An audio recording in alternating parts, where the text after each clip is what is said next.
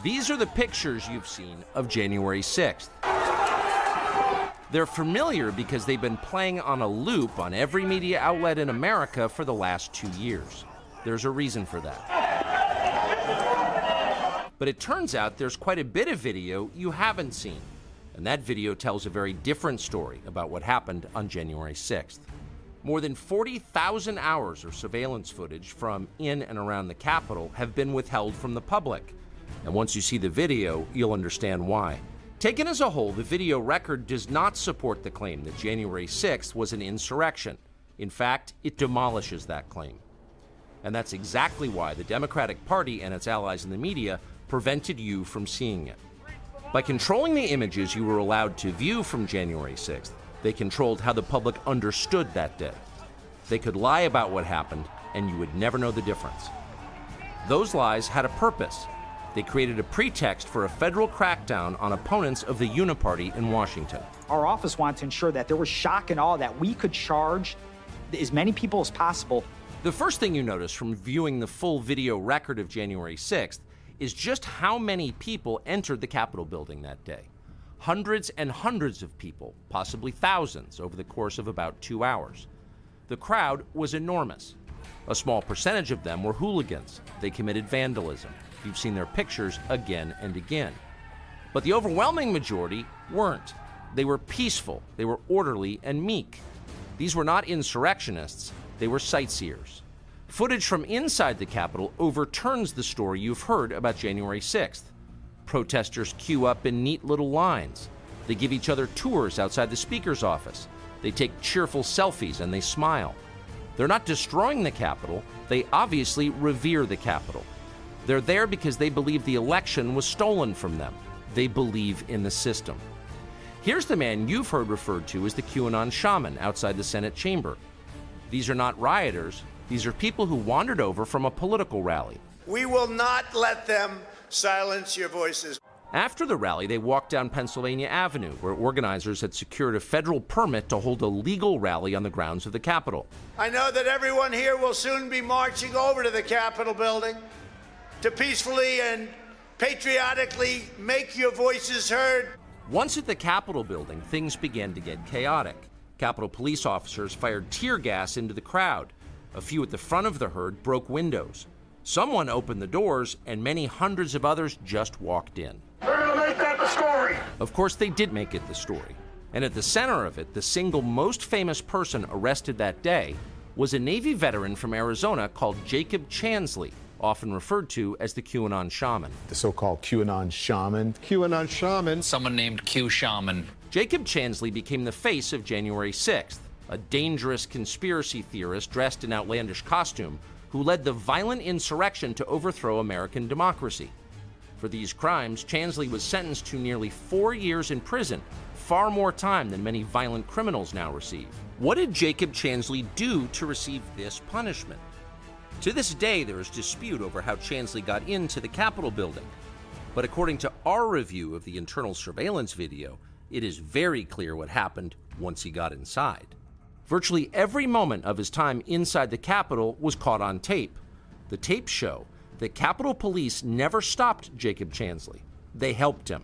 They acted as his tour guides.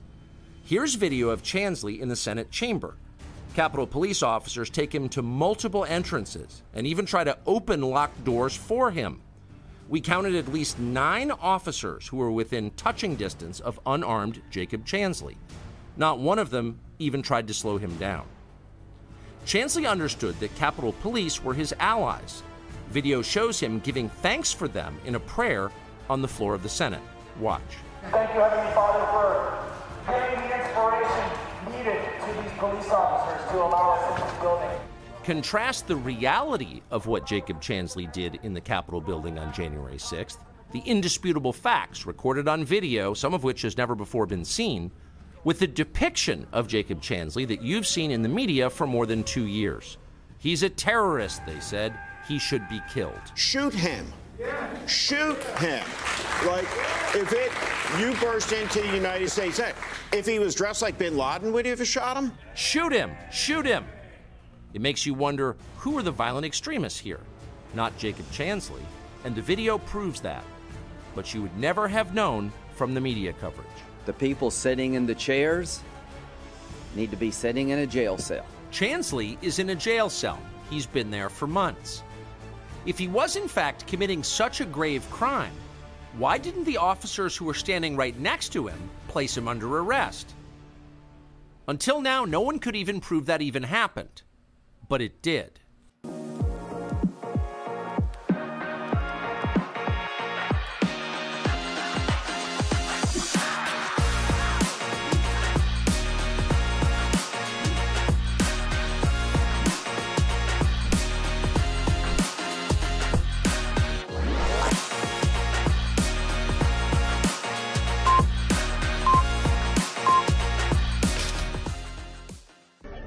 What about the DC thing? I was there. so, um, that's what? Not at all. That's been a hoax from day, from day one. That was all prearranged. Lance was on the front line too. Do you know if they went in the front before they went in the back? They did. They did go in the front before the back? They did. I already know that for a fact. They went in in separate buses. I mean, that was all, you know, arranged by somebody that was funding it. I was right up on the gate in the front. No, you- oh, I, no, in you the back. We're in the sorry, I back. mean the back. Um, I wasn't why there. was they tear gassing their own guards? Why wasn't there more security? there? Yeah, there was like There was 30 guards out back there. It was, it was, it was ridiculous. It was all staged. If you look at them, You think it was DC, uh, the mayor influenced? I think she's just a public. Yeah. I think it was done for high. How does that? Hell, uh, Mitch McConnell was part of it. I was gonna say- the one. That, he's the one that was part of the uh, decision making how much how much security to have on stand. I think they wanted to have a mess. I know they wanted to. And welcome to We Are the People Radio. This is your host, Jason Preston, and with my beautiful wife, Alexia. How you doing, beautiful? Excellent. Um, well, if you haven't uh, already noticed, today we're going to be talking about January 6th. And uh, one of the things we're very excited about is uh, we're going to actually have uh, an incredible person who could be any one of us uh, calling in from uh, the January 6th uh, jail, who is in jail right now. And he'll be calling in to talk with us shortly. But, you know, as, as we talk today, one of the things I want you to think about especially as you watch that clip on on January 6th about what really happened, is um, you know we're going to be talk, talking to not only Taylor, but we're going to be talking to his his wife, who we're going to introduce here shortly, uh, Maria. But the thing that uh, I think it's important for us to realize is is that they could be any single one of us. Um, how many how many of us could have shown decided to go to just support the former president or just go for innocent reasons because we believe in this country and we're not happy with what's with what's ha- happened in 2020 or since then. And you know what's frustrating to me and the reason why this is important is you know Jordan Peterson talks about dragons and uh, dragons are things that uh, that are out there that we don't want to face sometimes and what we know about dragons is dragons don't get smaller when we ignore them. And what we're going to talk about today is is not only what happened January 6th, but what's happened with the media, what's happened with our politicians, what's happened to the people who were there. Because if we don't face this dragon and start calling these people out and start standing up for what the truth is, this dragon will get bigger and it will come and it will uh, come and it will affect our families and will affect our children because tyranny doesn't just disappear on its own, and it does, sure doesn't disappear by from or run away from cowards who are afraid to to face it.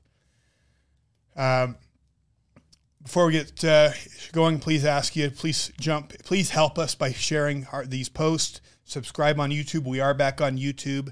Uh, it's the same channel as uh, Rumble. We are the People UT. The best way to find us is go to our website. Please bookmark it. It's wearethepeople.org. Uh, even if they take down channels, we will continue to put stuff out there.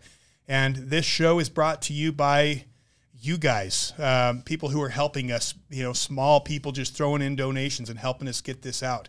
Um, you know, this we have been taken over not only by a banana republic government, but they've but they've long time ago they've taken over independent media. That's why the media won't talk about this. Why you're, that's why we're doing this is because Channel Four, Deseret News, KSL, the Trib, they're not going to talk about the truth. And your politicians sure are not going to talk about it either. So, you know, please support people who will stand up. And there's other people who are doing this type of journalism too.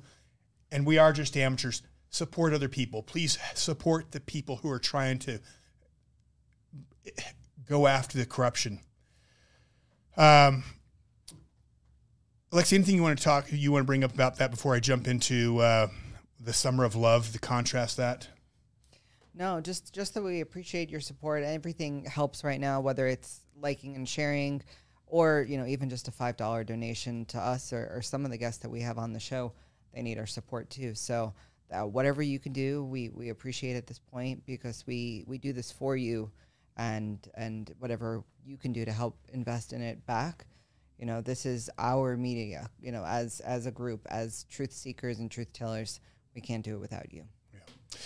So, you know, it's it's been fascinating to see the way they've painted January 6th. I mean, immediately after, it was this, and almost every single one of our politicians jumped on the same bandwagon, calling it terrorism, calling it the, comparing it to Pearl Harbor, literally comparing it to Pearl Harbor, uh, sharing a very false narrative or a very skewed narrative of what actually happened. And that's why I appreciate Tucker. I think this is one of the reasons he was removed, is because January 6th, they are using as a catalyst to fundamentally take over this country and silence us and get us to be afraid to stand up and speak truth because we don't want to be seen as domestic terrorists.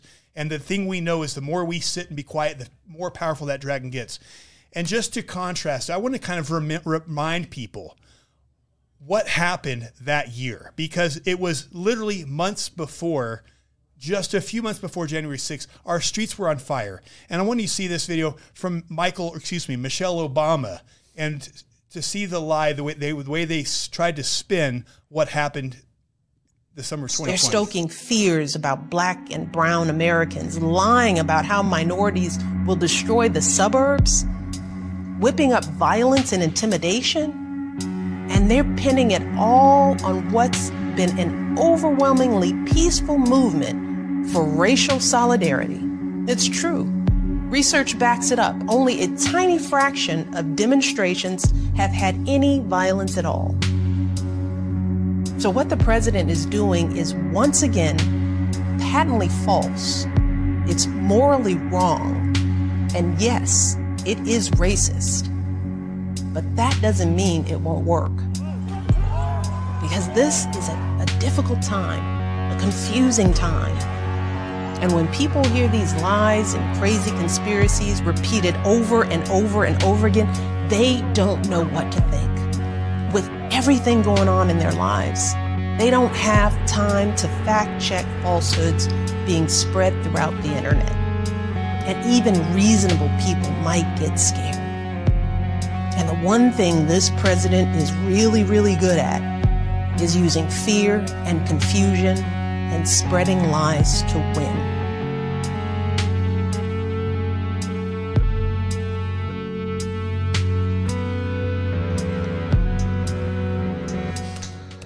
Yeah. A little bit of a. I mean, how, how on one hand, we have the city being burned down, seven over 700 police officers injured, um, absolute, it just literally watching our, our cities and country be set on fire. And somehow we call that peaceful. peaceful. And meanwhile, what we see was, was really peaceful people showing at the Capitol. And yeah, I'm sure some people got rowdy. And obviously, we know that there was FBI people in there inciting stuff. And yet, that's reasons for going to war and having our president come out and, and call people who showed up and people who support our, our past president domestic terrorists? Especially with what's going on on our borders right now. When you think about the real invasion and the real insurrection going on in this country. So yeah, we're we can we can let people burn down the streets as long as they are helping the establishment's purpose. We can open our borders and, and bring in millions of, of what we know are terrorists and undocumented people who we have no idea who they are in our own backyard in Utah, we know that 67% of illegals, this was from the ICE agent, 67% of illegal criminals are being released back on the streets because Cox and his policies are not are refusing to work with, with ICE. And yet, you and I, when if we show up at the Capitol because we're concerned about the future of our country and where we're headed for our children and what kind of country we're passing on to our kids, the government's going to turn on us and call us domestic terrorists. And you actually played a clip in a show, it was probably about a month or two ago, uh, about the air marshals. Do you Right. remember this? Yes.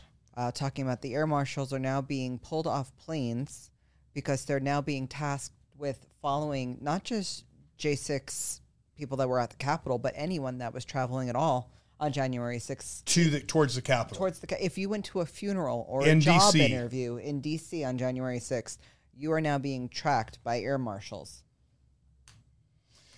Yeah, and and meanwhile, we know that the true true criminals are being released on our streets. They're coming through the border, and I think here's here, the- reason we're doing this, guys, is it's like, at what point do we want to face the reality that that our government has been taken over? That that that those who stand for freedom have become the enemy. At what point do we want to realize that we it's no longer, you know, we are at war. And I would like to introduce someone here who has been affected because some of us haven't been affected yet. Some of you are sitting in your homes like, well, I don't really see anything. It haven't come from me. The FBI agent, I wasn't the one, the, the FBI agent broke into my home in Provo and shot me. You know, it wasn't me that was, that was affected. And, and I'm, st- I'm still fine to be on social media and post. And yeah, they censor me. But, oh. you know, one of the things about Germany is people say, well, how do things happen in Germany? How do things get out of control? And they interviewed people. And one of the responses I thought was fascinating is, is Commander Johnson said, Well, we saw things getting bad and we just kept waiting for that next big thing. And then we thought, Well, as soon as something big happens, we'll stand up and we'll push back. And the problem is the way these tyrants work is it's one little infraction at a time, one little enslavement at a time, one chain at a time, each one not big enough in itself to stand up and push back. And, when and until the time comes, it's too late. I feel that time is coming. I feel it's it's weird if we don't stand it- like this is your time to call to stand up, and we have someone who's gonna we're gonna I'd like Alexia to introduce, who that time's come and gone. Like it, it is her life has been con- taken because her husband's been taken from her, um, and I want to thank her. She's come out from Washington. I'll have Alexi introduce her. Yeah, and it just makes you wonder what's coming next. We're here again in an election year, looking like it's going to be Trump against Biden once again. It just seems like okay, this this feels familiar. What can we do now to prepare for what's coming, and what is coming? So, with that said, I would love to introduce. It is just an absolute honor to have with us today Marie Johnatakis. Did I say that right? Johnatakis. Johnatakis. You know, with our Greek blood, I should do that. It's better. tricky. Marie has been uh, homeschooling her kids since they were born. I love that. I love that. Taylor, uh, her husband, is a septic de- designer and installer, father and lover of truth. Similarly to us, he had a podcast previous to January 6th that he shared his experience at the Capitol. And you can find more about his experience and his family's at peasantsperspective.com. And I'm just going to read a little bit from that website. Uh, this is Taylor speaking, saying that he started this podcast um, and new commentary for the common man. The premise of it was that no matter what the government does, we peasants have to stay focused on our families and, in many cases, survive day to day. January 6th for him was an opportunity to get content, quote unquote, for experiential storytelling to see major moments in history, win or lose. But he was not incited by Trump. And we're going to hear a little bit about his story today. And uh, I think a lot of us have stories about January 6th, but this one I think will, will really hit home because to see it from a wife's perspective, to see it from family perspective, to see how what this really means outside of solitary confinement in a jail cell, more than just censorship online, where this is heading, and it's a cautionary tale for all of us. So, with that, Marie, thank you for joining us. Thanks, Alexia. Um, thanks.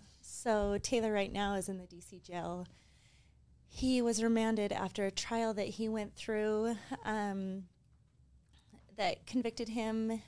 He was remanded two days before Thanksgiving, so he's been gone for a little over 60 days. Um, he went to January 6th. He had that podcast that you guys talked about. and we watched like all the Americans for this during the summer of love. The Seattle, we live across the sound from Seattle. We live on the Kitsap Peninsula. It's a beautiful place. Anyway, we were we watched as Seattle blocks of Seattle were being taken over. Um, they even brought in porta potties, water bottles, all sorts of stuff to support the people that had taken over the East Precinct. Um, anyway, so by the time the election came around and you know Taylor had documented some of the election fraud and different things like that and he just felt like it is what you're saying like where do you go from here um, so he took his hand at protesting and um, a brother-in-law had called him a couple days before and said we should go. And he's like we should go. So he was going to go document what was going on and show support for for that. And he ended up going to the capitol building. It's pretty incredible because a lot of the pictures you see are very sparse. He sent pictures home and he has documented pictures on his podcast that he did with a sea of people there. There were tons of people there. Um, it wasn't just a few people that thought there might be something amiss anyway so he ended up going up to the um, Capitol area after Trump's speech. And at that time, I think the people in the Capitol building had been evacuated. Um, he didn't really know anything with that. He just went up. There was a police line, there was a bike fence. And so he went up there. He had a bullhorn. He was going to, you know, he talked a little bit about the founding fathers, what this country stood for. If we don't do something, at what point do you do something? Um, and so there was, he was in the front of an area and the fence was, you know, in front of him. And at one point there was a fellow that threw a water bottle up and he said, Hey, you get back. You know, we're not, we're not being violent. We, we want our voices heard and we have to do that peacefully. And so um, the intent was that they would, you know, for him, he read Dr. Martin Luther King Jr. and had seen different things and he had seen people push the line quite a bit with BLM. And uh, for him, he thought, well, let's move this fence inch by inch and we'll fill in the space up to the Capitol building. And, you know, even during like the Kavanaugh hearings, you could hear people screaming from the, like even inside the building into the meeting that they were in. And for him, I think it was just the moment that, you know, there was a mass amount of people there and this many people care. So can you hold off on on whatever, or do you know that this many people are disturbed by what went on with that election? Anyway, so, and I hate to put his words into his mouth, you know, but for me as the observer, this is why he went.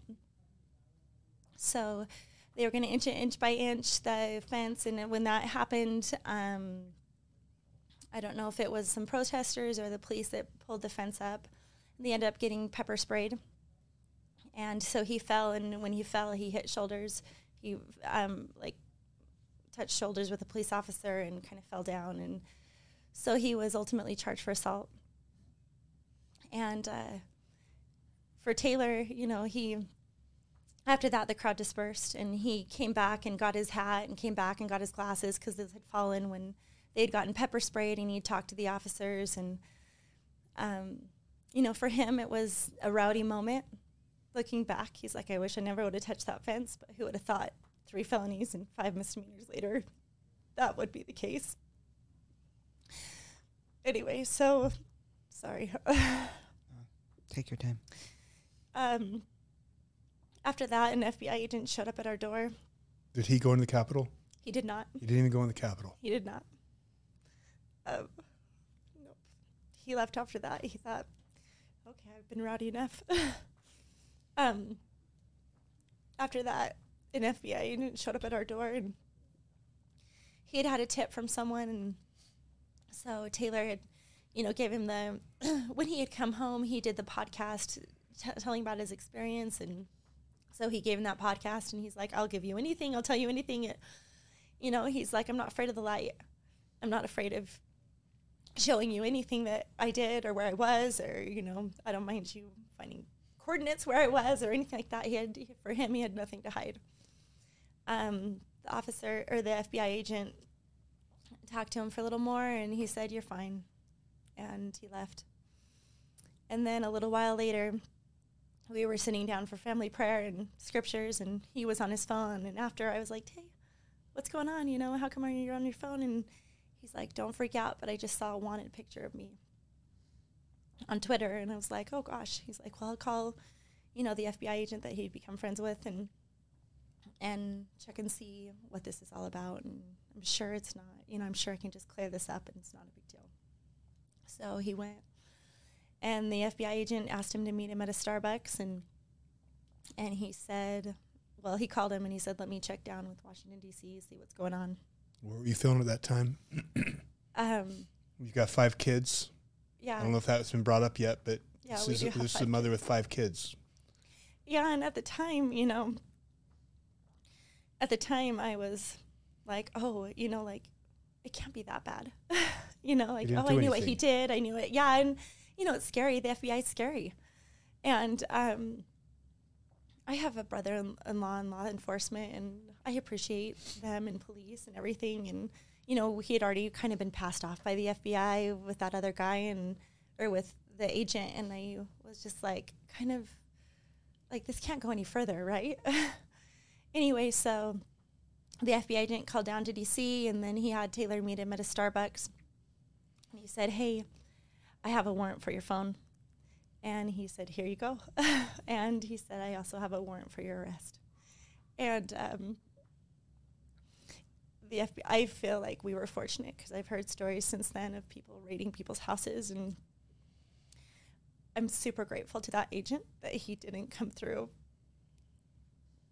our house. I can't imagine how my kids would handle that.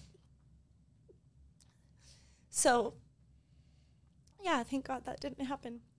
But um, so he came home and he said, "Hey, Marie, I need you to take me up to the gas station. There's going to be some agents there, and I'm getting arrested." So I dropped him off there, and he they took him to Tacoma where he was arraigned.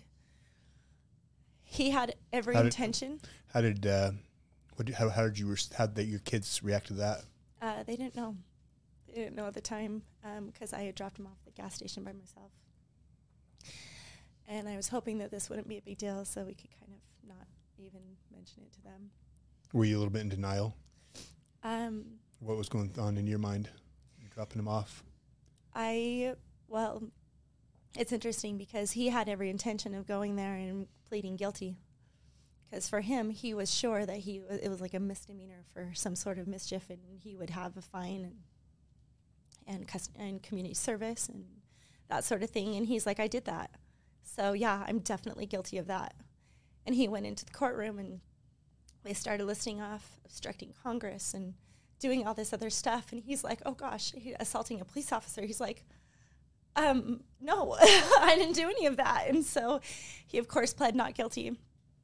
And uh, it so was they shocking. so they fabricated a case. and yeah, they overcharge, And, you know, since then, I, it seems to be the custom. Um, it seems that we're not unique in the overcharging. That's how citizens are dealt with. Um, there's quite a system there that they have, and even with you know getting people to um, to take plea deals and different things like that. I mean, you know, when you feel like you're innocent, you want to go to trial. Because you want to give your piece and you want to, um, you don't want to take something that doesn't belong to you that you feel. And I think that's an interesting thing too. Taylor in the jail, he's like, I feel like I shouldn't be here. And so a lot of the things that he's seen within the jail system too that are really wrong. And some of the inmates that he's talked to, not even just January 6th, but other inmates, he's like, I would have had no idea with some of the things that are abuses of people and systems that people, I mean, the jail system has repeat customers and it has those for a reason. Well, I- s- I want to be cognizant because I think he's going to be calling in Yeah, any he should be second now soon. from from jail. Yeah. Uh, so you know, I want to continue on the story because this this is all this first time that he was taken in. When was this? Was this just last year, or how long is, ago was this? no, it was um, 2021. So, and I believe it was the end of January. So you've been living through this for A long years. time. You know, he's only been only been in jail for since around November, but every single day there must seem like a, a years. Yeah. So I, I'm really looking forward to hearing from him and hearing how things are going for him inside inside the cell. But while we wait for him, let's let's continue on. Well, he- I, I I do want to, you know, here's and you know, hopefully our listeners and viewers are are, you know, putting this together. You know, I mean, the reason I want to know how I'm curious about how about your experience is because when I, I can't not look at you and not see my own wife, you know, and I think that's what people need to realize. You know, there's in the state of where our country is, there's there's clearly a cost for standing up, for standing up for truth, just as there was, you know, in, in every Marxist takeover, from Russia to China to Cambodia to Venezuela, there's a cost. And the problem is if people aren't willing to pay that cost, nothing happens. But you know, and that's what I, I hope our listeners will, will just start to think about is it's easy to, to, to, to think about these people. In fact, what's what what just pisses me off so bad is, you know, we had when I was running for Congress here uh, during 2022, we had a uh, we're obviously running against John Curtis, and John Curtis is one. We'll play some clips from him who was was who was very much calling this, you know, terrorist acts and calling it out. And one of our people was said, you know, why don't you stand up for these people in J6? You know what he's told him? There's there's nobody in jail. There's, that's not that's a lie. It's a conspiracy Yeah. you know, and people need to realize this, you know, it's so easy to disconnect and, and want to pretend this stuff's not happening. And that's why I wanted you to come down. And by the way, we are going to ask you to, to donate to this family um, because, you know, we're not in a financial situation right now to, to fly her out. She came out here on her own dime to tell her story. And, you know, to, to our listeners out there, you know, I, I'm so tired of all the people that, oh, I'm waiting in my basement. You know, oh, I'll wait when they come. Oh, yeah, I'm a big badass. You know, I'll be waiting with my gun. You know what I mean? Like, I'm so sick of those idiots because it's like, you know what? The war is already now. You know, the war is already happening. You know, I mean, look what's happening to, to an innocent. And what you said, you know, that's just really got me. Is you guys are sitting there having family scripture study and prayer. You know what I mean? Like, this is like this is you, Utah. This is your backyard. This is great, good caliber people versus just juxtaposition wise, it's w- there's someone in Utah that goes by Jayden X. I won't even say his real name. He also uh, is someone that was present January 6th. He broke a window while he was at the Capitol, shouted out, Let's burn this four letter word down, manipulated the Capitol Police to let them through. Someone like him, who is a known Antifa uh, sympathizer, and he did actually get, uh, I believe, convic- convicted, but is still waiting sentence. These are the type of people that should be sitting in a jail cell, How about Antifa burning down uh, her backyard? right? These are the people that should be. How about the people? How about the people coming across the border illegally? How, how, how about the real criminals?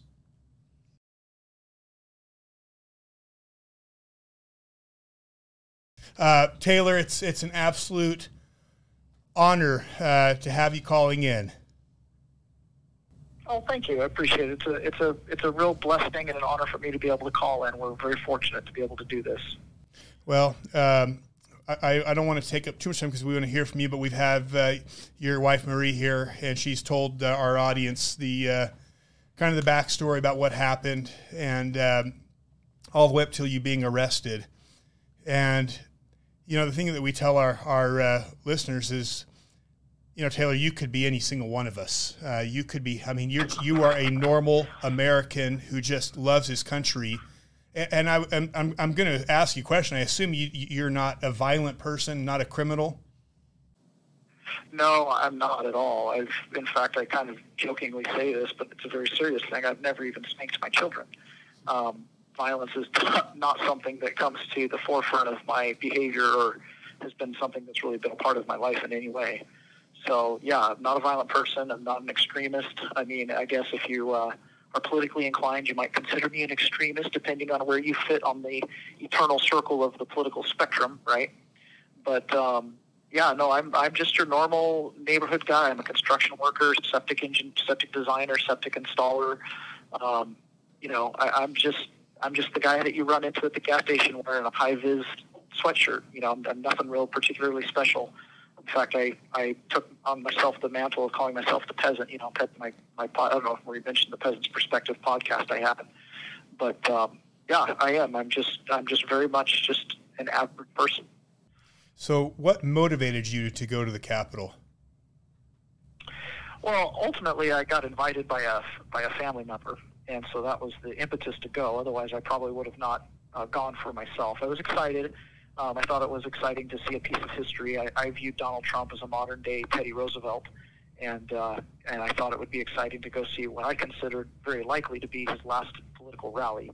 So that was kind of what I thought. I mean, obviously, the rhetoric of "Stop the Steal" and stuff like that. I, I did not have any uh, illusions that that uh, you know somehow we were going to stop the steal so much as we were going to let our voice be heard. And you know, there was a political process that was going to take place inside the Capitol that day that did give a a opportunity for Trump to potentially recount the electors or do whatever political machinations they were going to do. So you know, I wanted to add my voice to that that crowd. But yeah, that was that was really my motivation was just to go see a piece of history, potentially the last uh, you know the last rally for the president and and see the see the Capitol for the first time as, a, as someone who has a degree in political science and has spent my entire adult life following politics like most people follow the WWE. Um, you know, Washington D.C. is a special city. It's the imperial capital, and I wanted to see it. And I thought it was a good opportunity to fly in, see the monuments, and and head out. Would you mind? Because your wife, and, and by the way, you have an incredible uh, wife. I mean, God bless you. She is, I mean, she's so precious, so precious to me. So, you know, when what what was it that was going through your mind when? Because she, she basically before we started the call, kind of got to the point where you were arrested. and She drove you to the gas station and and uh, handed you off. Would you mind kind of telling us what was going through your mind as you, as you were saying about her and and kind of take us through the story of, of what it's what you've been through? Well, I never, I still to this day, you know, I, I accepted all the charges that were levied against me, but I never, in my wildest dreams, thought that it would include felonies and a zero to 20 year sentence and, you know, a civil disorder and assault on a federal officer. I mean, uh, not in my wildest dreams did I consider that. The FBI, when they had interviewed me, kind of mentioned, oh, this is kind of, you know, this is kind of misdemeanor stuff.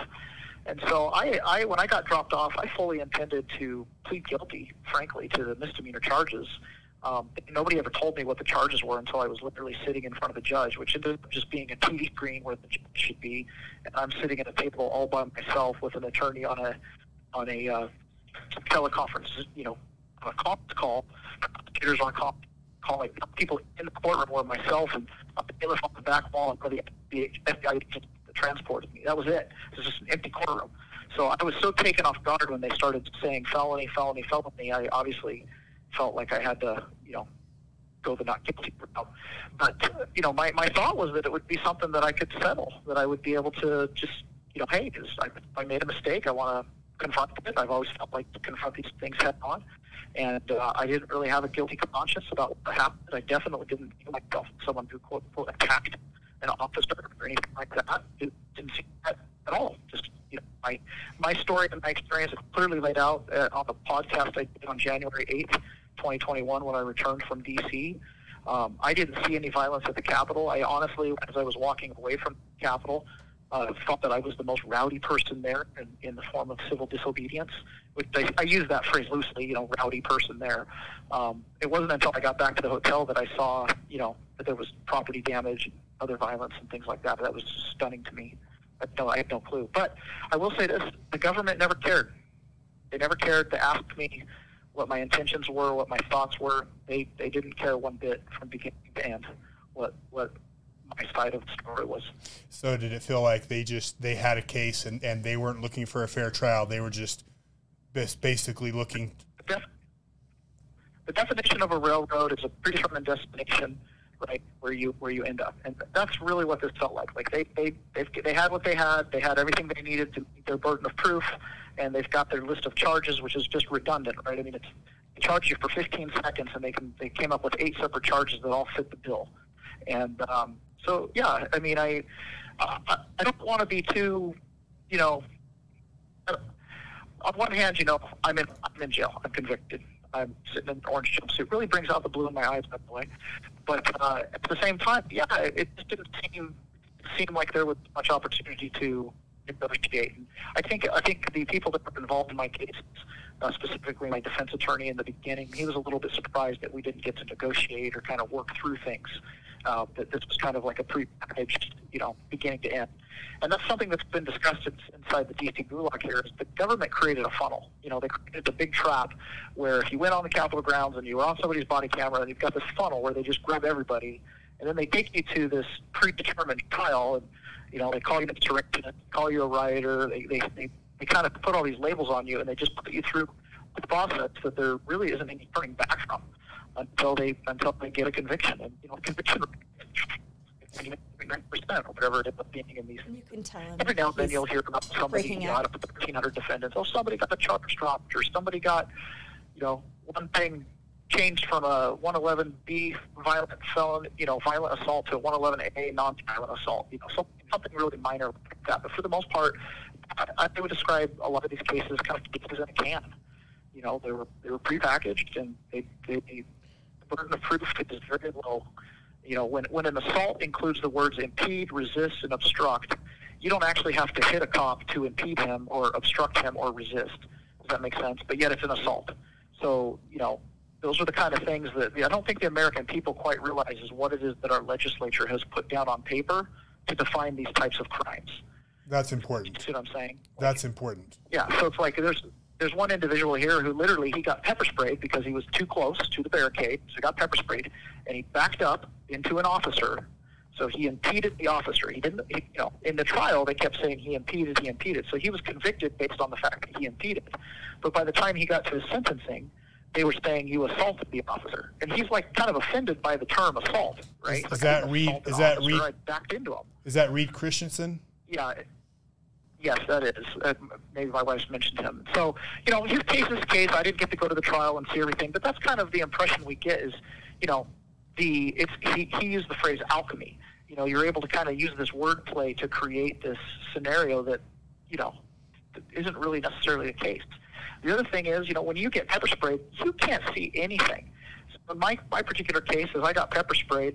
I put my arms out and I touched the officer. Well, in the, in the trial, they freeze framed the video where my hand is touching the forearm of the officer. I'm not grabbing him. I'm literally just grasping for anything. right? I'm falling backwards. Um, but you know, here it is. Assault. It's I touched him.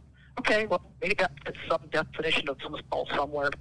You know, I'm a construction guy. I'm on a construction site. I don't know what an assault looks like. you know what I mean? I don't know what an assault looks like out on a construction site. That to me is just up and go, right? I mean, I've seen worse assaults at church basketball than I saw in a particular case. You, know, it, it's You can tell him to move because we he's It's- chopping it's- you're- us. you're a little bit, uh, you're a little bit- really sad, and I think I You're a little bit American choppy there. Just don't understand all of it. You're a little bit choppy there. Uh, let me ask you another question, because I have a lot of questions, and, and, and hopefully we can get another call back when you're, when you're free. But I, I'm sure our, a lot of our listeners, what is it like there? T- tell us about your experience after they pushed you through this predetermined trial, which reminds me a lot of the Gulag Archipelago, where they are going to where they're going to get a confession out of you. They, they, they, it's predetermined. They just need, and they're going to get it, and there's no turning back. And so you call it the, the railroad. So they get you through the system. Tell us about once they your experience in jail. Oh, my experience in the jail has been has been I've been shocked at what happens inside of these walls. Um, Because you started with most people in here don't solitary confinement, is that right? Yeah, you start with solitary confinement. I spent a week in solitary confinement, and it's 23 hours locked into your cell, one hour out, and that one hour out sometimes is 45 minutes because the guards are, you know, they don't care about your time, and you're supposed to make a phone call, take a shower, clean your cell, and exercise all in, you know, this small little window of time. And uh, it is it is mind racking. I mean, I was sharing a cell wall with a guy who's in there for murder. Um, people in that where I was at were these, these are serious serious criminals in some cases. And here I am, you know, father of five, never been in trouble in my life, but yeah, I'm labeled a terrorist, and I'm down here with these, you know, I, I would call them, you know, people that probably do need to be in there. But at the same time, we're all going through solitary confinement. You know, solitary confinement should be the end of the road. You've been misbehaving in jail kind of a thing. It shouldn't be your, hey, welcome to jail. By the way, shut the door for 72 hours and close your food flap. see you in three days. You know what I mean? Like it's just absolutely crazy that that happens. I would I would venture to say there's not there's very few, if any, judges inside this country that have been through a jail or prison system, especially post COVID. COVID changed the way these jails operate and the things that they can do to inmates. It's absolutely stunning. It's absolutely stunning. Give If us a- an if a- example. If a judge had to spend three weeks in jail, I don't think he would be sentencing people to these long, long prison terms because three weeks can change the way you see your entire outlook on life and the world in general. I mean, it is absolutely crazy um, what happens inside of these these jails. It's just absolutely insane. What, what what was the hardest thing about being in, in uh, uh, solitary confinement? Uh, you know, I'm very comfortable in my own skin and sitting with my own thoughts. But the hardest thing was the fact that other people in that jail had what I call TikTok brain. It was screaming and yelling. I was wailing and gnashing of teeth 24 hours a day. They would scream at each other across the hall to talk. They, they, if they were lonely, they would start screaming at detail to come bring them toilet paper or something. It was just nonstop noise. I mean, just 24 hours a day, just 24 hours a day, people screaming, yelling, conversing in loud voices, yelling across the cells. Most people that I encountered in here cannot sit by themselves and just be quiet in their own minds, especially in the intake process. You know, people are so addicted to their phones. I mean, and there's no books to read. There's, there's, there was just, for the most part, you're just sitting inside of a cell, just sitting, waiting for the next, for the food, food slot to open up so they can hand you some food. You know, is, is really mind numbing. So that was the, that was the hardest part was just getting through that and just the, you know, the constant disruption of your peace, any peace that you could have. Wow. So we've got another minute. Tell us, and then we, I, if, if you can call back, I'd like you to. But tell if you can give our listeners a little bit of a, an idea what what these prisoners in J six are experiencing. What would what should they know? Um, I would say it was, you know, and, and this is just categorically, it was so bad when they first got here. They spent about a year on solitary confinement, 23 hours a day lockdown, one hour out, peer management, only letting a few of them out at a time, um, forcing masks, you know, encouraging vaccines, uh, no, you know, n- no visits, no mail. They did. They went almost like You have one minute remaining. when they finally got their mail, it was coming in stacks three feet tall. You know, they were withholding every privilege they possibly could. Um, now, there's been a lot of organization within the J6 inmates to be able to have normal privileges and normal freedom and have a much more normal jail experience. We are segregated. We are in what's called protective custody because we're, you know, max security. So we're in the maximum security wing of the jail, but at least we're with other J6 inmates. So there's a fraternity and a shared understanding that you know what we're going through is an extraordinary event, and uh, that does help a little bit for those of us that are coming through this more lately.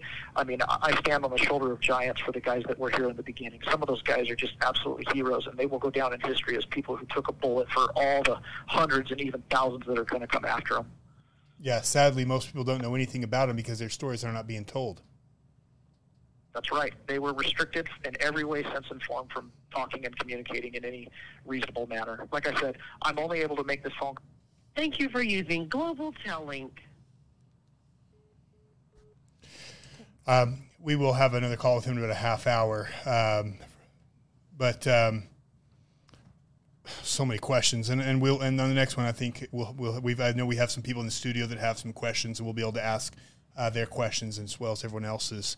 Um, I can't help but think of the Gulag Archipelago. I don't know if you've read that, um, but if if our listeners have not read that, I mean, I mean, Jordan Peterson talks about that book for a reason, and and it's very, very applicable to our day. And it's a and it is this is the story of the Gulag. It is it is where the state turns on the middle class. It turns on the people who question it, that question the authority, and in, if anybody suspects anybody, they turn them into, you know, these the, the, the KGB, the police officers, and then they go arrest them in the middle of the night.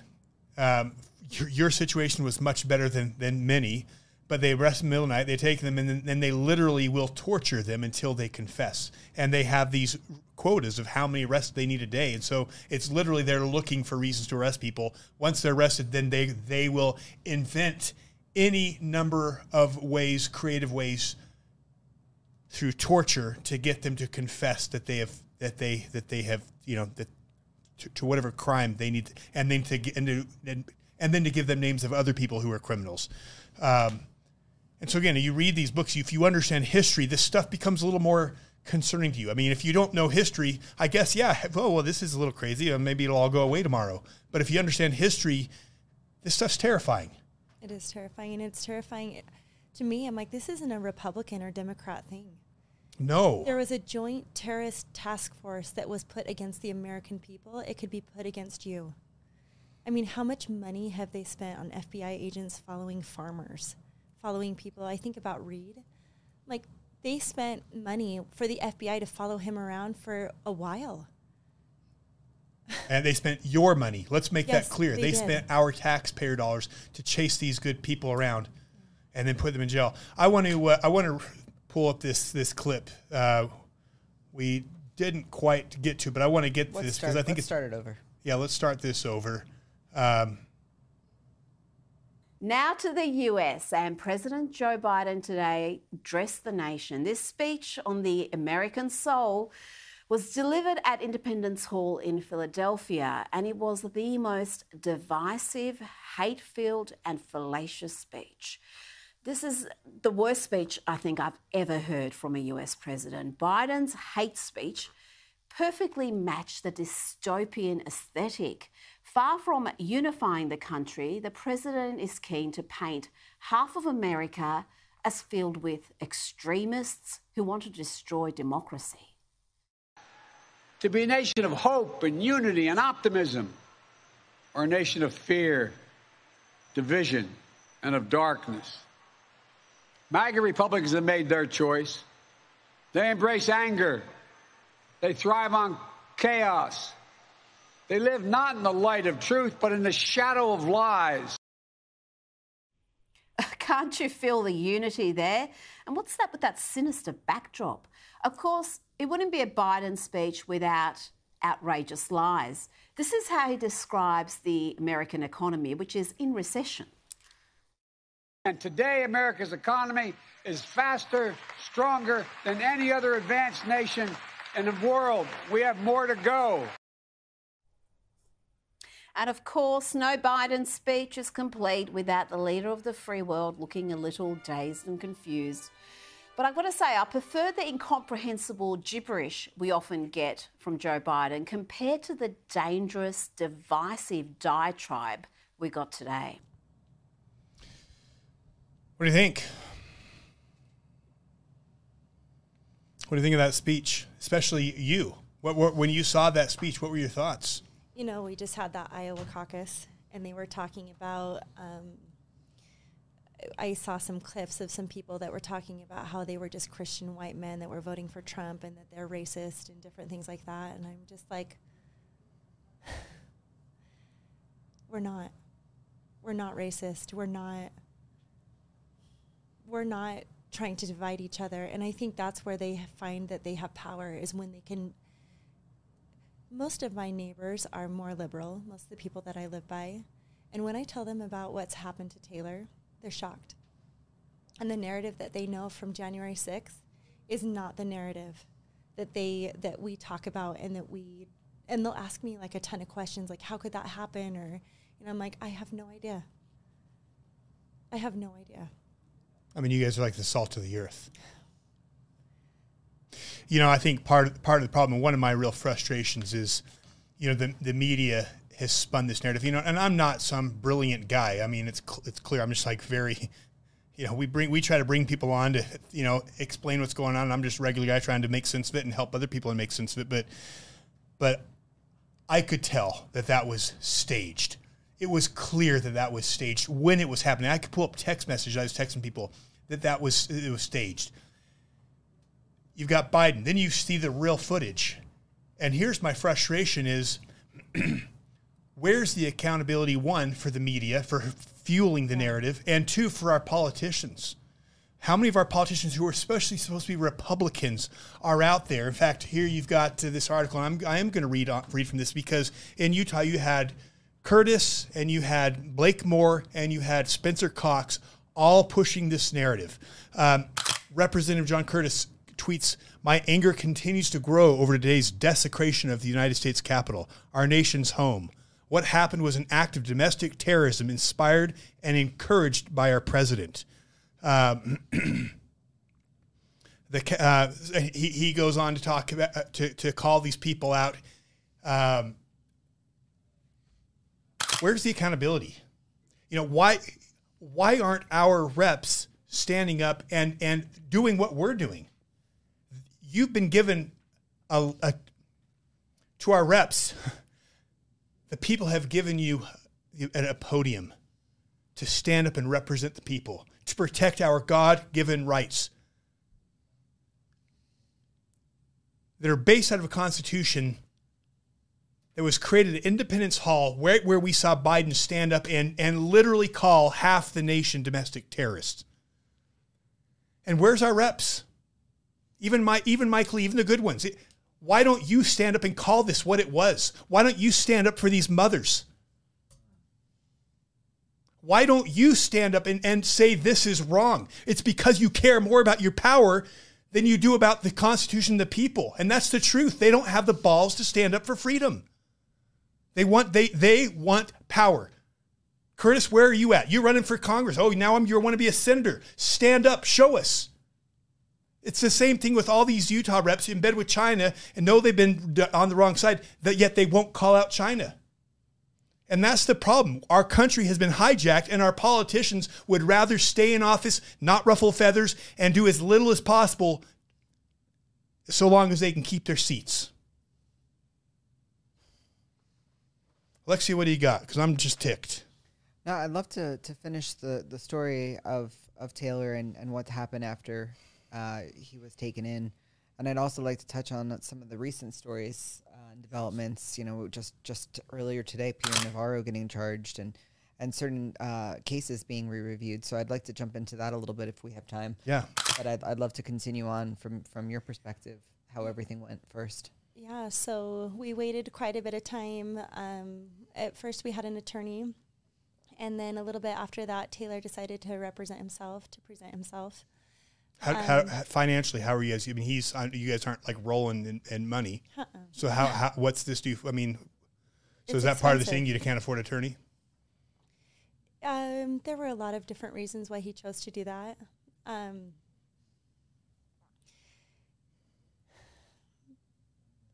it's it is hard. um, yeah. So anyway, the interesting thing is, is so he decided to present himself during the different hearings and things like that. And um, at the end of each hearing, he would say, you know, I've reserved all my rights. Um, he didn't argue with the prosecutors. He just accepted everything. And when they, you know, he never waived the speedy trial after his attorney was gone.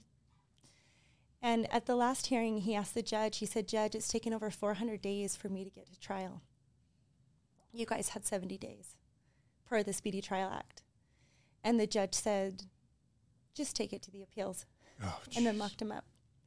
Like, um, that takes time and money. And I'm pretty sure the Speedy Trial Act actually came about to avoid that. Yeah.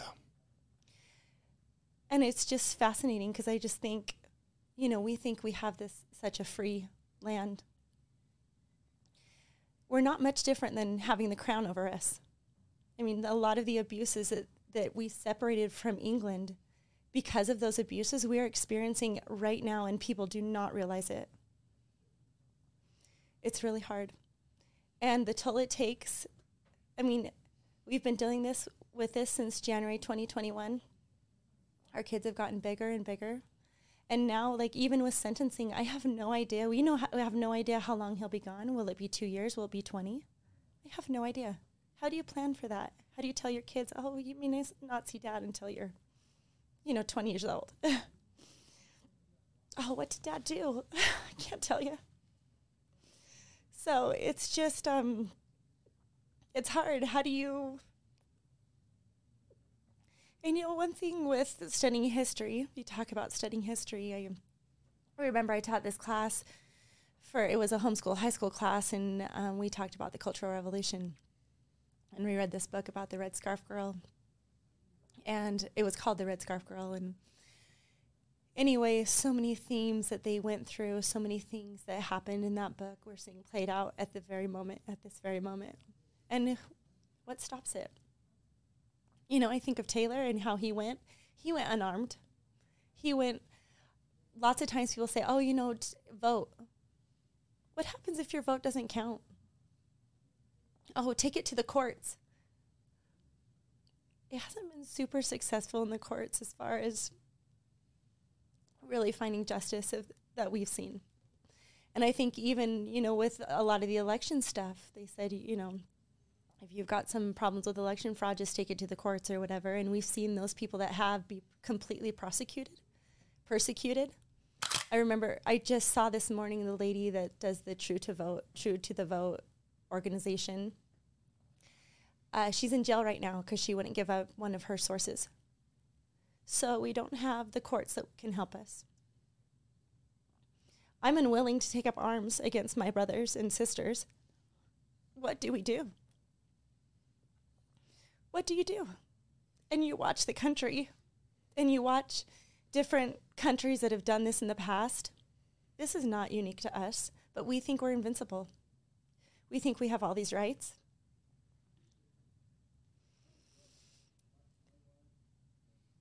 Not so. And it's, um, I, you know, we have five kids, and I just think, what are we leaving to them, and how can we leave something better? To me, I'm like, the divisiveness, you know, Joe Biden with that divisiveness, and I know we're guilty of it too on the right. When we look at each other hatefully, they get so much more power. So much more power. And I just think that's why I started the Peasants Perspective website, is because it's not too hard to convince our friends and our conservative friends that, you know, that we're in the right or whatever it is, you know, to be supportive, that they're supportive of us. But for people that don't see January 6th, like see it differently, I'm like, hey, it's not what they are saying it was. And how they're going after people. If it was a cause that you were for, you would be appalled at what is going on. So I sat next to a man in the on the airplane and uh, he was like, Weren't there multiple officers that died that day? I'm like, It's so interesting that you say that. Did you know there were multiple multiple civilians that did? Most people have heard about Ashley Babbitt, but they have not heard about the others. There are people at the DC jail that know about the others that got put there at the very beginning so they couldn't talk. It's so sad. When Taylor got to jail, there were people that he had read about and they had seen, you know, footage and stuff and he's and he had talked to them about their case. They didn't know hardly anything that he knew about their own specific case. What do you mean? So like he would talk to a specific person and be like, "Wow, you were here, you know, this is what happened." He's like, "Is that what happened?" Like the discovery that they needed to even like defend themselves, they were not getting access to. What do you do? You know, and I I think to myself, I'm like, how I was talking with a brother-in-law and I was like he's like, you know, it's it's when the people say no. Like you know, we have this we have this belief in a government and it's because of our belief Perfect. that worked really well really well in the system.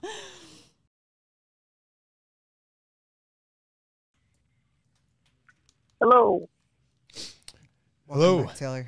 Taylor, how are you? You should have you be able to hear everybody now. This time we've got you on uh, Bluetooth. Okay, great. So Um, yeah, go ahead and continue whatever questions you had. Well, your your wife's just been talking, and and uh, the thing that she just talked about that just, you know, she's ju- it's it's so, and I think what she says echoes in the hearts of so many people right now is. You look at the justice system, you know, you look at the Constitution, you look at the law enforcement, all these things that are supposed to be there to protect our God given rights, and you feel like, and, and you know, what do you do when these things aren't work? You know, when you realize that these that, that we are that we have lost the republic. We have lost we have lost the accountability that we the people are supposed to ha- have over the government. And What do you, what are your thoughts on that? You know, to our, to our people out there say, what do you do? What are your thoughts? Uh, this is a process. Every major change comes when the people start to remove their consent. And I am not I am not an advocate of violence in any way. I do not believe that we will ever successfully quote unquote overthrow the government. Okay. But I'm also not an advocate that somehow we can reform the government and that slow by slow little measures we can do it. Martin Luther King and Gandhi both nailed what had to be done. We must remove our consent. And the way we consent in today's day and age is with our dollars, our eyes, and our clicks, our time, our energy, right? So, first and foremost, um, people need to really assess what they're doing with their taxes. So, in the position I'm at, I'm not someone who can advocate one way or another what to do. But you have to realize, in the words of Henry David Thoreau, you are contributing to your own meanness. Your money is going overseas to kill innocent people. Your money is going into prosecutions of January 6 defendants. Okay, so so Congress, the legislature, is supposed to hold the purse strings, but we, the people, are the purse. Okay, we are the purse, and so you have to ascend into that power. Um, I'm not really wanting to take a huge stand on that, but that is a big deal. Okay. They can print all the money they want. They don't need your money. What they want is control over you. Okay. Because money is not backed in gold and silver. So they don't need you to pay, right? They don't need the asset of money. What they need is you to consent by giving your control. So recognize that. You're contributing to your own meanness. The next thing is, is you've got to put your attention to things that support your cause. So those of you that are listeners to this podcast, this is a good cause. Don't listen to the pundits that say things and support causes that you don't do. Don't get riled up by that, right? You need to, you need to you need to have the willingness to turn off the programming that's literally programming you, your children, your brains, and turn on positive programming that you support. Okay, so you need to you need to direct what dollars you do spend to the things that you support. You need to spend your time doing things that you do support. The other thing you need to do is you need to take a really proactive stance when it comes to communicating with your legislatures, with your legislature, your senators and your congressmen.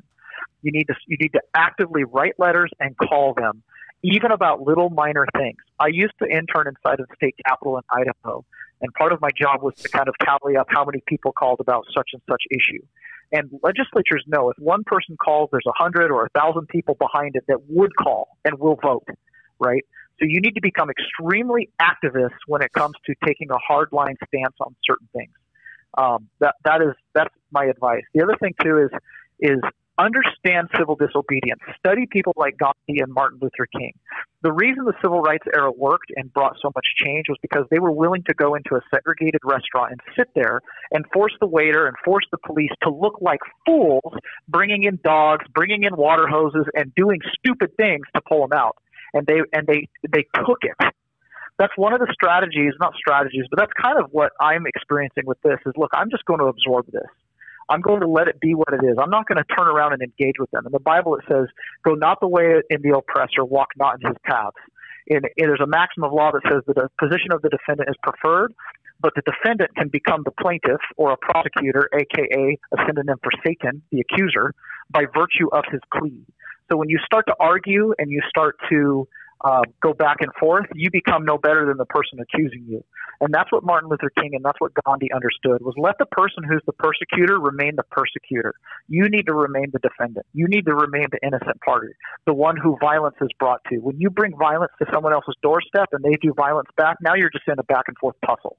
Does that make sense? Yeah, absolutely. So we have to be strong enough. We have to be strong enough to understand what civil disobedience is and how civil disobedience is effective and and that is that is critically important. That was a massive failure on January 6th, and and I, and I'm saying this very cautiously because these are my brothers in here. But some people genuinely got a little bit out of hand, and that made it very difficult for people like you at home to judge the situation of January 6th. If all you saw was cops throwing canisters of tear gas into an innocent crowd, and all you saw was them flinging batons at people, then then you would be completely on the side of the protesters. But what you saw was the protesters responding back Yeah, in kind. but Does you that make also sense? And then it's like, oh, uh, The FBI instigating it too, though. So I mean, there's that. I mean, you can't. That yes, I, I, and and absolutely, absolutely. But if it, if if the, if at the end of the day all you had was 200 FBI agents that were violent, then that you have 200 FBI agents that are violent. But instead, you've got a couple hundred patriots that were just trying to respond in kind. And and I'm saying this with with the utmost tone of I don't know that there was a better way or a different way to go about it that day. I wasn't in everybody's shoes. I didn't see it. I wasn't there when Rosanne Boyland was killed by a police officer beating her with a stick and, and having her trampled. I wasn't there when Ashley Babbitt was shot. Right? I wasn't there. And so I, I can't I can't cast judgment, but I'm saying as a matter of principle, we have to be willing, like in the civil rights era, when something is completely unjust, we have to comply with it completely.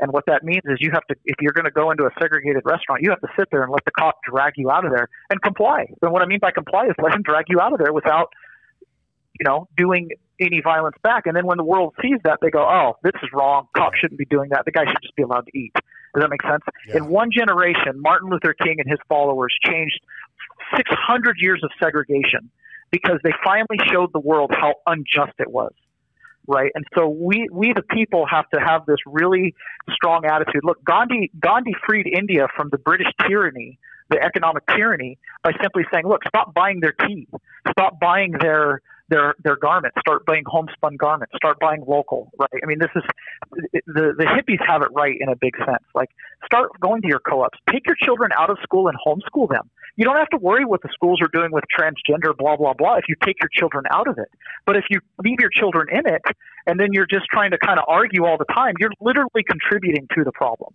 the meanness of it. Does that make sense? Yeah. And it, and it is a matter of I am the solution. What is the solution to poverty? I am. If I see someone in want and need, I am to take care of them. I'm not to leave it to someone else, right? I'm not to leave it to some Robin Hood who's going to steal from the able to en- enable the unable, right? I have to be the solution. If the school system is bad, I have to be the solution and put my kids in homeschool and teach them myself. I think if the TV programming is bad, I have to turn it off. I think that's a very important. And, and Alexia has a question. I'm going to turn to her, but I think we're so wired to say, you know, to think someone on a great white horse is going to come fix all our problems for us. We're waiting for someone else. We're waiting for the president. When Trump gets in, he'll fix it. When you know, and I think that is the exact opposite of we the people, which is about exactly said personal accountability. Lexi, what was your question? Then I think we have a question in the audience too. Sure. sure. So I know our time is limited, so I, I think a lot of people, especially our viewers, are curious. Uh, two things. First, would you do anything differently now, having all this time, especially in solitary, to reflect? Would you do anything differently, and, and what would that be? Um, that's a really tough question because uh, I, definitely would not have made one particular video when I was leaving the Capitol where I used a lot of hyperbolic rhetoric and I didn't know everything that had gone on. So if I could just turn back the hands of time and tap myself on the shoulder, I'd say, hey, this little video right here where you talk about a civil war, don't say it. Right. But I was in the podcast mindset and I was using a lot of hyperbolic rhetoric. Um, that would be the one little thing I would change. The rest of it, in many ways, the die was cast. I mean, that was kind of fate in some ways for me. Um, so I don't know what I could change, you know, uh, what I really could have changed. In some regards, I'm very sad that I'm going through this, but in another regard, I'm going through this so that I know what it is that I can change for my children. I don't want my children to live up in a, in a, a country that's even worse off, right? If somebody would have stood up to the tyranny 30, 40, 50 years ago, if the civil rights movement would have continued appropriately past Martin Luther King's death, we wouldn't be going through a lot of this that we're going through today. But people became complacent. They let someone else fight their battles for them. And so, uh, in, in many ways, I'm just saying, listen, if I have to go through the judicial system so that I can be the one to say, hey, this is not right, then so be it. And, I, and I've accepted that as my, as, my, as my duty and obligation to my children as well as to my neighbors and my society. If awesome. someone like me has to go through this so that I can speak for those who cannot, then so be it. Awesome. We have another question for you from someone who's in, in the audience here in the room. Taylor, so good to have you on. Uh, your wife's here, and she is so supportive. We're so glad to have her in here. Um, yeah. How great. many? How many are in there with you? So we just had a whole bunch leave this week. I think we're down to like 22, but it changes all the time because guys will get remanded from court and they'll come in here, and so the numbers will grow and swell. Um, but this is this is like the DC Gulag is the holding station for the DC courthouse. So if you get remanded from trial or if you fail to appear, they, they may, you end up here. A lot of the people that are going through this, they report directly to the Bureau of Prisons, to the prison system. So they're spread out all over the country. So currently, right here in the DC Gulag, I think as of this morning, we're at like 22. But when I first got here, we were at like 32. We were at like 32. And you've associated with how many since? All of them. Uh, I know I know them all by name. I've ate, I've broke bread with all of them. We're locked into a very small area. You can't help but you can't help but know every single one of them intimately. And you've associated with how many like you since they took you? Do you have an Um, approximate number? well, since I've been in here, yeah. I think probably about 40, Okay. 40 that have come in and gone. You know, numbers Sure. have come and gone. Some of them have become very close to me. You know, some of them um, have become like brothers, and uh, some of them, you know, I probably wouldn't hang out with out in the real world. But so be it, right? But You're not going to have a perfect slice of demographics everywhere you go. And how many of this number do you think would be hopeful for a pardon? I hope for 100 percent. I hope for I hope I if if if, hope means anything, I hope that 100 percent of the people that have gone through this experience get a pardon. The the people that um, the people that were here originally that were denied bail because of the actions that they took on that day or because they had prior criminal records, I'm telling you, what they went through is is horrible. It is it is it is it is like uh, Geneva Convention level oppression and, and jail conditions that they went through. I mean, it is bad. And I, I couldn't even begin to tell you some of the stories. Those are going to be stories for them to tell in the future when they're finally liberated from this. But um, they deserve pardons. There's nothing that they did on that day that warrants the things that they had to go through in the beginning. Period. In my in my opinion. Taylor, we're, we're Um, down to our and, last uh, uh, two minutes. Uh, I'd like to give turn, turn that over to you and to our listeners here in Utah. Um, if there's anything you could leave with them, advice, what would you tell them? And also, what's next for you? listen, uh, for next for me is sentencing on April 4th, and uh, so we'll see how that goes. To, to the listeners in Utah, we are in here because of the consent of the people, because the people allowed and acquiesced for the January 6th committee without making too much noise, because the people just kind of sat back and thought, oh, well, if they were violent, they deserve it, blah, blah, blah. You need to raise massive awareness. You need to let your senators, your representatives know that this is number one important. January 6th will open the door to figure out the election fraud in 2020. It'll open the door to a lot of government corruption. It'll open the door to a lot of different things. January 6th is kind of a key that picks the lock. There, somebody said to this to, the, to me, this to me once. They said if this was political persecution, a politician would have stopped at about 50 arrests because he would have made his point.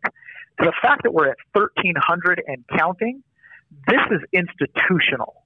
Wow. You have one minute remaining. they are doing something and creating precedents that will last for generations. Do not think that what happens to us will not touch you, your children, and your grandchildren at some point, right?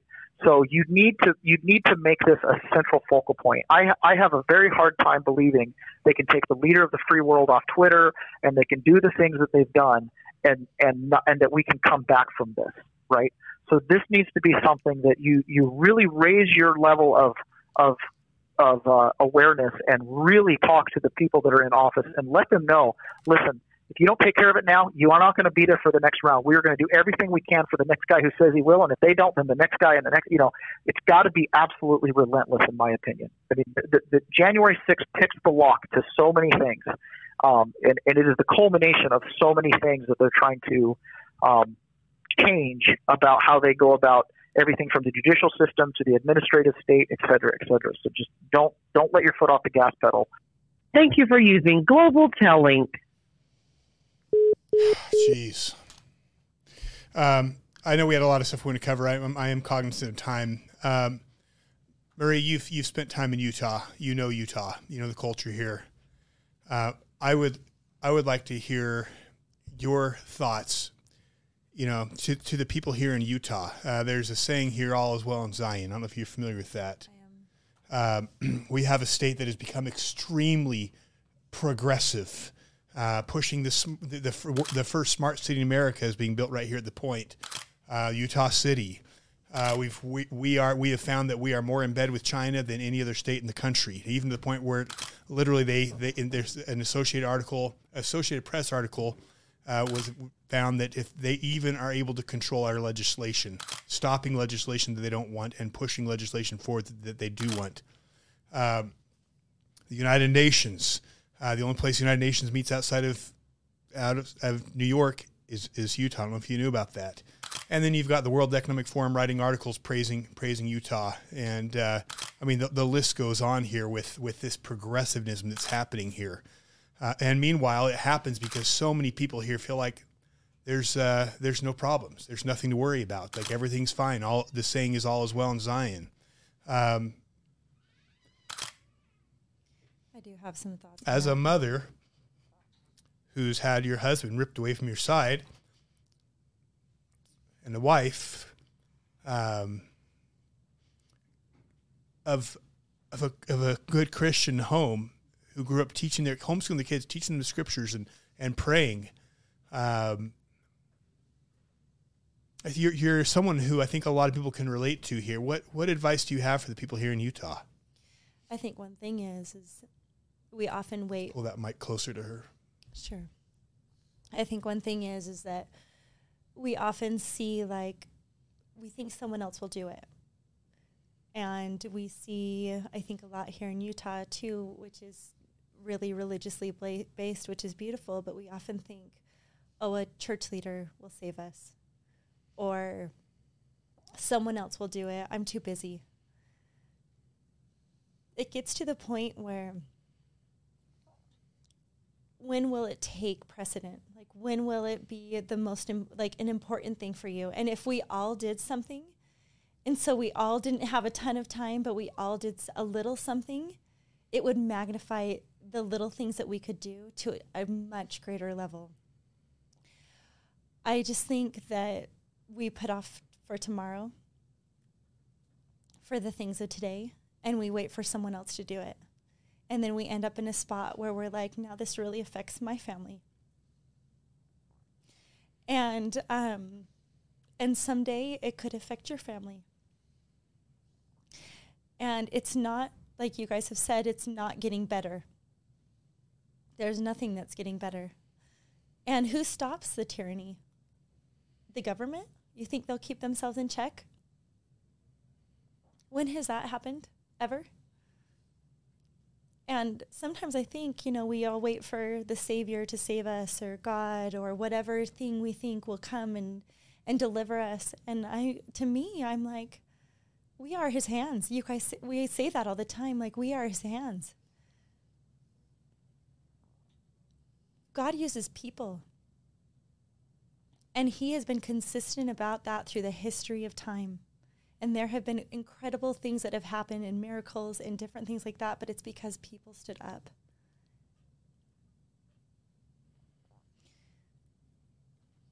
It's a tough time to live. But it is a really cool time to live because we can see some really cool things happening. I think sometimes, you know, there is this this um, kind of principle that the more good there is, the more, more bad there is. And it's just the opposite also. The more bad there is, the more the good can be incredible. And I think even too, you know, with my kids, when this happened with Taylor, I was like, you guys, not a lot of kids get to experience what we are going to be experiencing.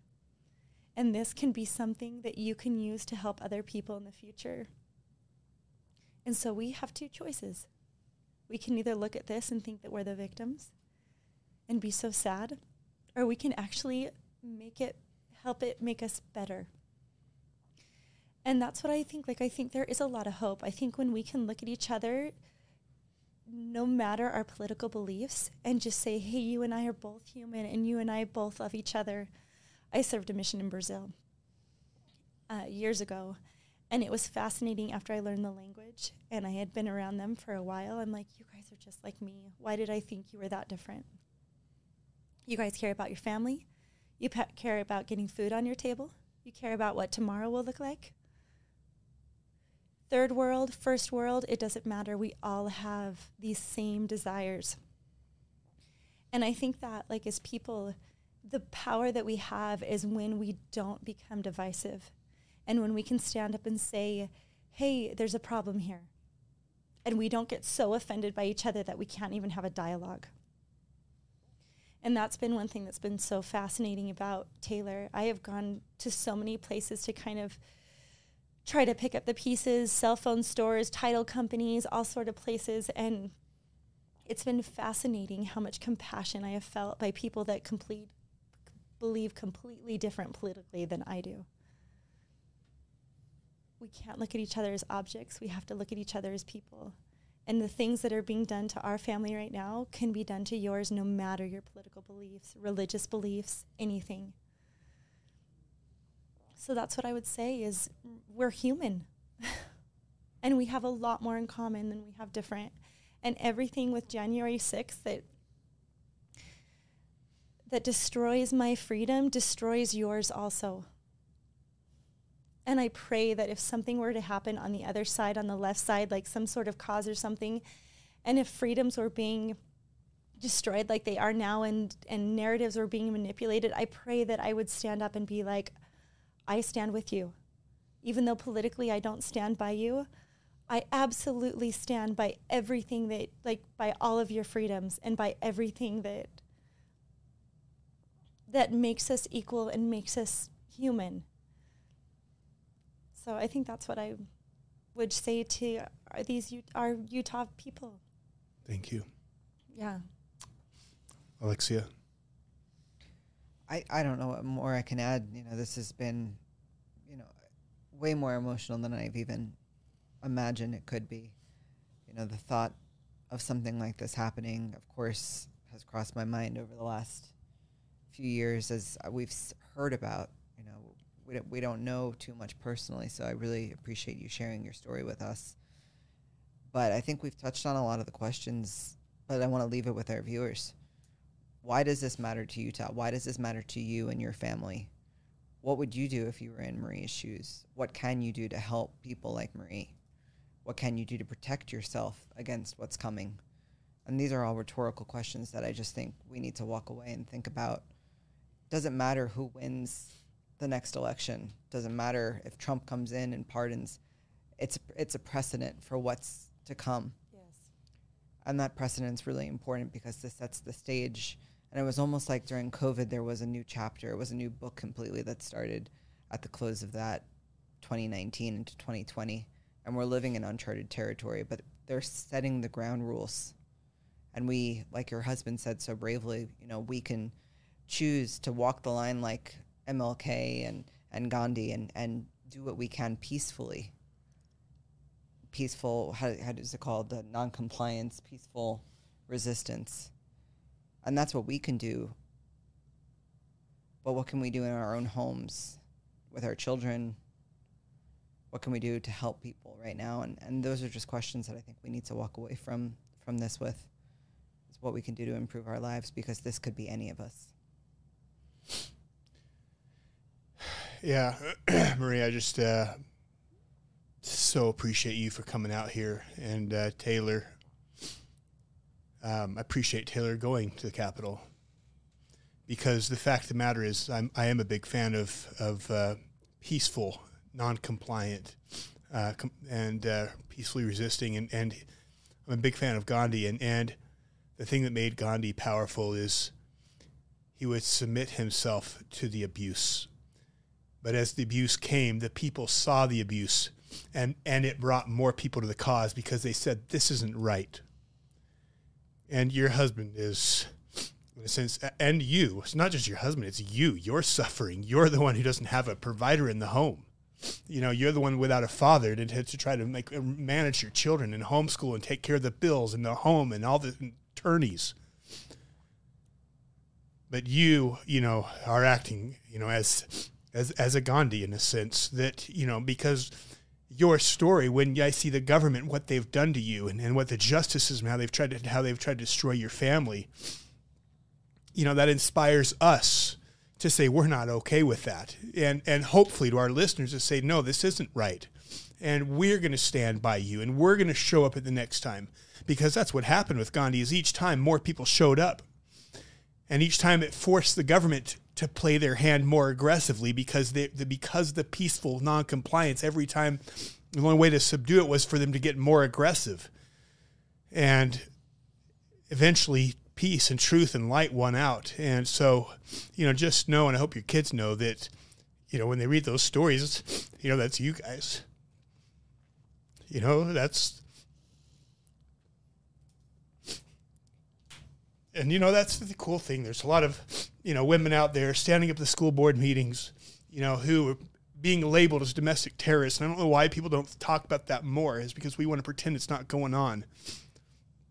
But it's you know, and that's why I love your husband because he's like, where are the men? You know, and that's the role of the men is to protect. And men should be outraged at what's going on here and outraged at what's happening to you. And and uh, you know, this is an opportunity for men to stand up and be freaking men. You know what I mean? Like take you don't you know what? Stand up for freedom. You know, stand up for your wives, stand up for your children, stand up for these good people. You know, and it doesn't take you don't ha- I mean it's help her financially. You know, you care about freedom, show it. Everyone, oh, I'm wear, wear my flag today. I'm a big patriot, you know, and me and my guns. You know, it's like here's a woman who's been destroyed by your government you know, are you willing to help her out? You know, are you willing to, you know, help her? Are you willing to pay a price financially? Are you willing to suffer for this cause? And I can tell you, you know, that's that's what patriotism means. That's what it means to be a man is to stand stand up for those who who, who are in need of help. And we have such a culture of these beta males, and they won't stand up. And, and I just challenge these men. You know, if beta male being an alpha male doesn't I mean, oh, I talk about having a beard and saying you're alpha. It means you protect people and we have people that need to be protected. And this is one and i would just you know encourage people to help this help this family. And and if there's other families help them. You know i mean at some point it may come to other things where it's you you need to do more. But you know if you care about freedom stand up and and get involved share her story you know let people know about what's going on. Let's you know the thing the establishment fears most is the people standing up and and in mass non-complying with their tyranny. And that's what that's exactly what her husband's what tyler said. And you know everyone's it's we're not everyone's waiting for that next thing. What are you waiting for? What what what what do you need? When is the time to stand up? When is enough enough? And it, that time's gone. We're getting past the point of no return if we don't stand up now. And, anyways, I want to thank our listeners because I'm, I'm preaching to the choir, but please share this with people. We need more people to understand what's happening in this country and what's at stake because ultimately it's, you know, while this is a story about, you know, Marie and Taylor, this is a story about you and it's a story about your children. This is a story what's coming. Tyranny doesn't, tyranny goes one direction it gets worse unless the people stand up and fight it. And so I just want to thank you. It, you. And by the way, if you want, it, I'm encouraging you to do something. You don't have to do a lot. Please go, go down the link below. Help this family out um, because someday you will need it. Someday you will need it, and you will pray that people will do the same for you. Anyways, please donate, please help her out, and please stand up and, and get involved. Dig in, pray to God, ask Him what your role is, because again, you, we were sent to this earth for this time. This is the greatest time to be alive. We live in prophetic times, and we were not sent to sit on the sidelines. We were sent to shape history. And I will tell you, thousands of years from now, in eternity, people will look back to the great battle, the greatest battle of all time, and they're going to remember, you know, names like Marie and Taylor, who stood and paid the price and I pray they'll remember your name too. And uh, with that, God bless you guys. It's a great time to be alive. Please stand and fight. And I know you are. Please share. Please get your people to be it for your friends to get involved. Talk to your family. You know, there is power in numbers, and and that's what the establishment wants. They want us silent, and we will not be silent. So God bless you guys. God bless America, and, and honestly, God bless Utah. This place matters more than you know. Thank you.